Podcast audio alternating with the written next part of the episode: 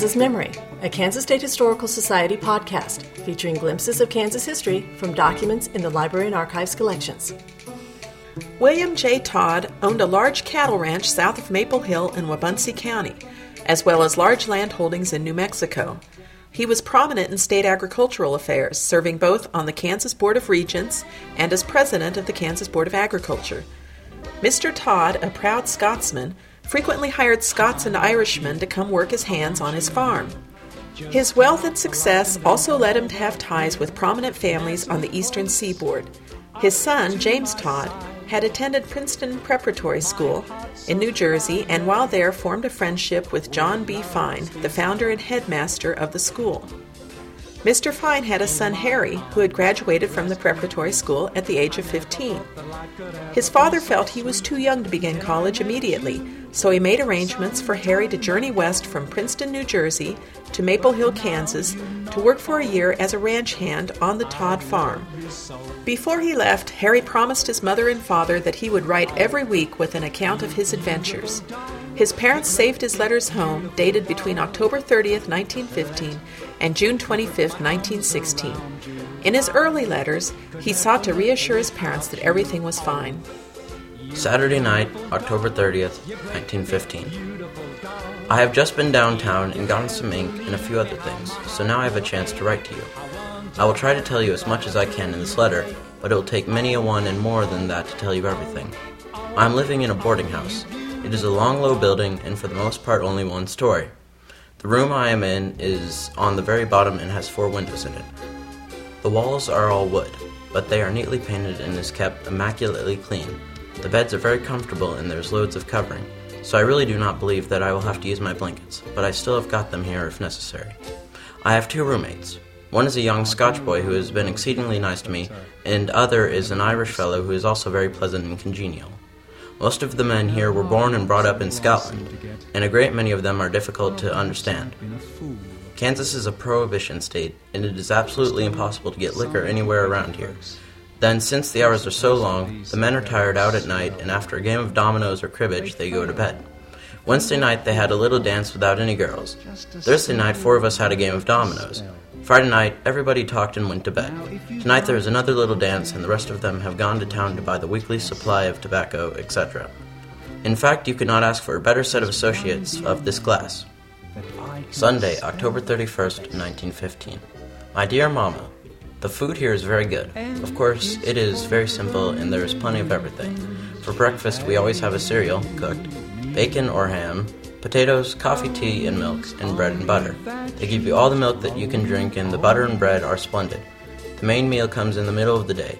For that, we have a soup, a meat, a couple vegetables, and a dessert, coffee, tea, and milk.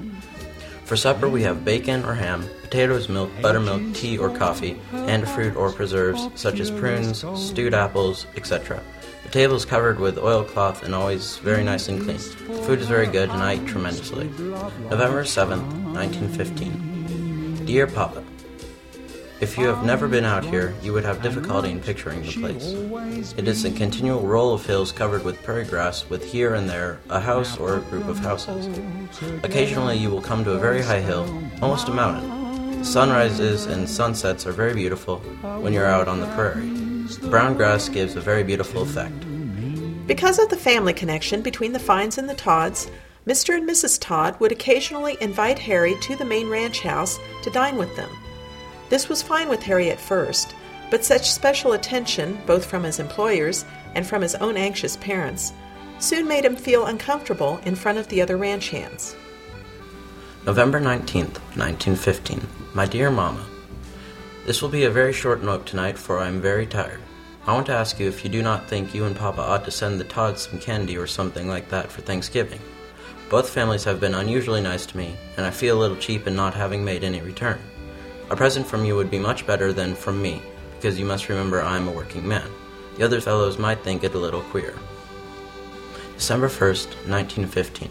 My dear Mamma, I do not want you to send me out a box at Christmas. There would be no pleasure gotten out of it. In the first place, at night is the only chance you get for such things, and then you are too tired to eat anything but your supper.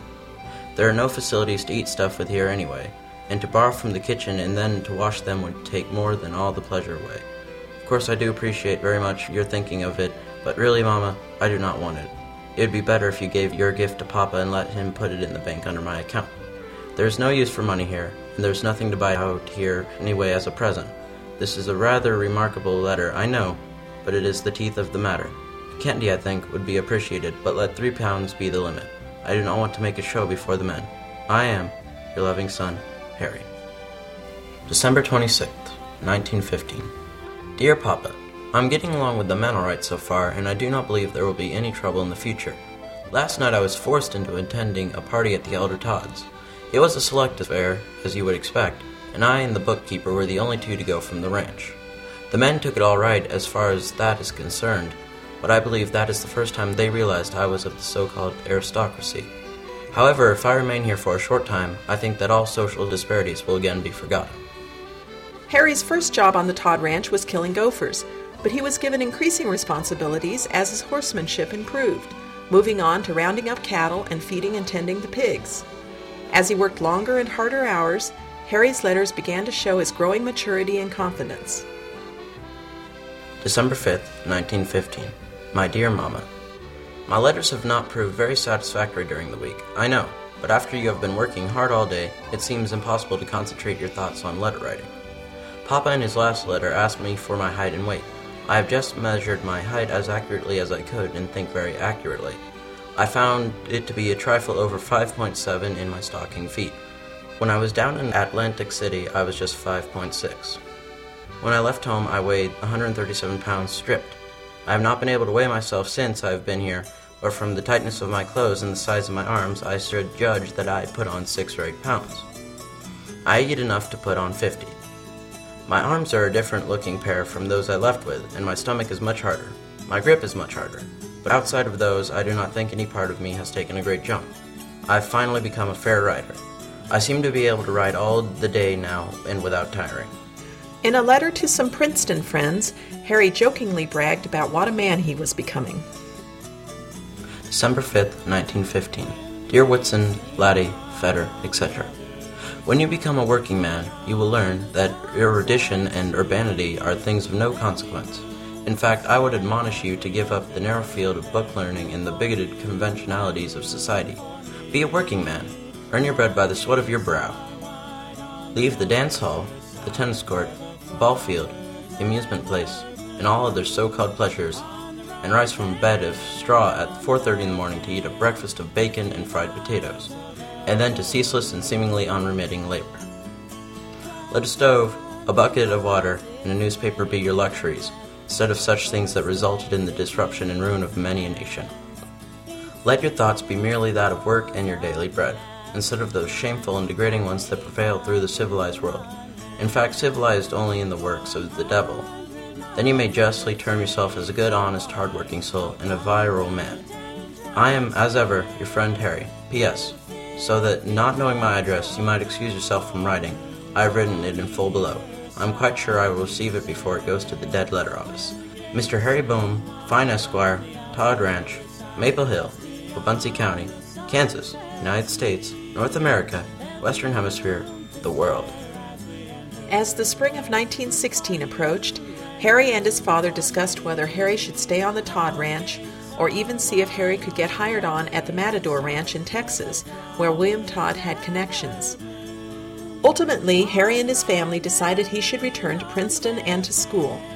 By May, Harry's thoughts were turning to school roommate concerns and the comforts of home. May 9th, 1916. My dear Mama, For the last three days, the weather has been very warm. Just now at 7 o'clock, the thermometer registers 84 degrees. During meal times, sweat, or maybe better said, perspiration, literally runs down your face. I will undoubtedly lose considerably in weight during the next two months, but it will probably be for the better. I have surely become a great deal stronger since I have been here. Yesterday I carried 300 pounds for 100 feet on my back with no trouble at all. I will certainly be glad to get home and have some good eating again. I've been here now close on to seven months, and the breakfast has always been oatmeal, bacon, fried potatoes, coffee, and bread and butter. Now during the good laying season we will occasionally have a few eggs. June 25th, 1916. My dear Mama, If all goes well, I will be home on the morning of July 3rd. I've ordered a ticket. The first crop of alfalfa is just about in. There being a shortage of hands, I had several good days' work in the field. They say that this crop is really going to be the heaviest one ever raised in the country out here. The weight is wonderful. I am your loving son, Harry. Harry Fine returned home where he graduated from Princeton University. While still a student at Princeton, he enlisted in the Army during World War I and was commissioned a second lieutenant in the infantry, where he served as a student Army Training Corps instructor at Manhattan College in New York City. After his father's death, Harry assumed the headmastership of the Princeton Preparatory School until it closed in 1936. He received his Master of Arts degree from Columbia University in 1940 and accepted a position teaching at St. Mark's Preparatory School near Boston, where he remained on the faculty until his death on November 10, 1959. He was remembered as both a fine and devoted scholar and a kind and generous person of whom it may be truly said that he loved his fellow man. This has been a Kansas Memory, a Kansas Historical Society podcast. The documents used in this podcast are from Kansas Memory, a virtual repository of primary sources from our collections. The URL for this website is www.kansasmemory.org.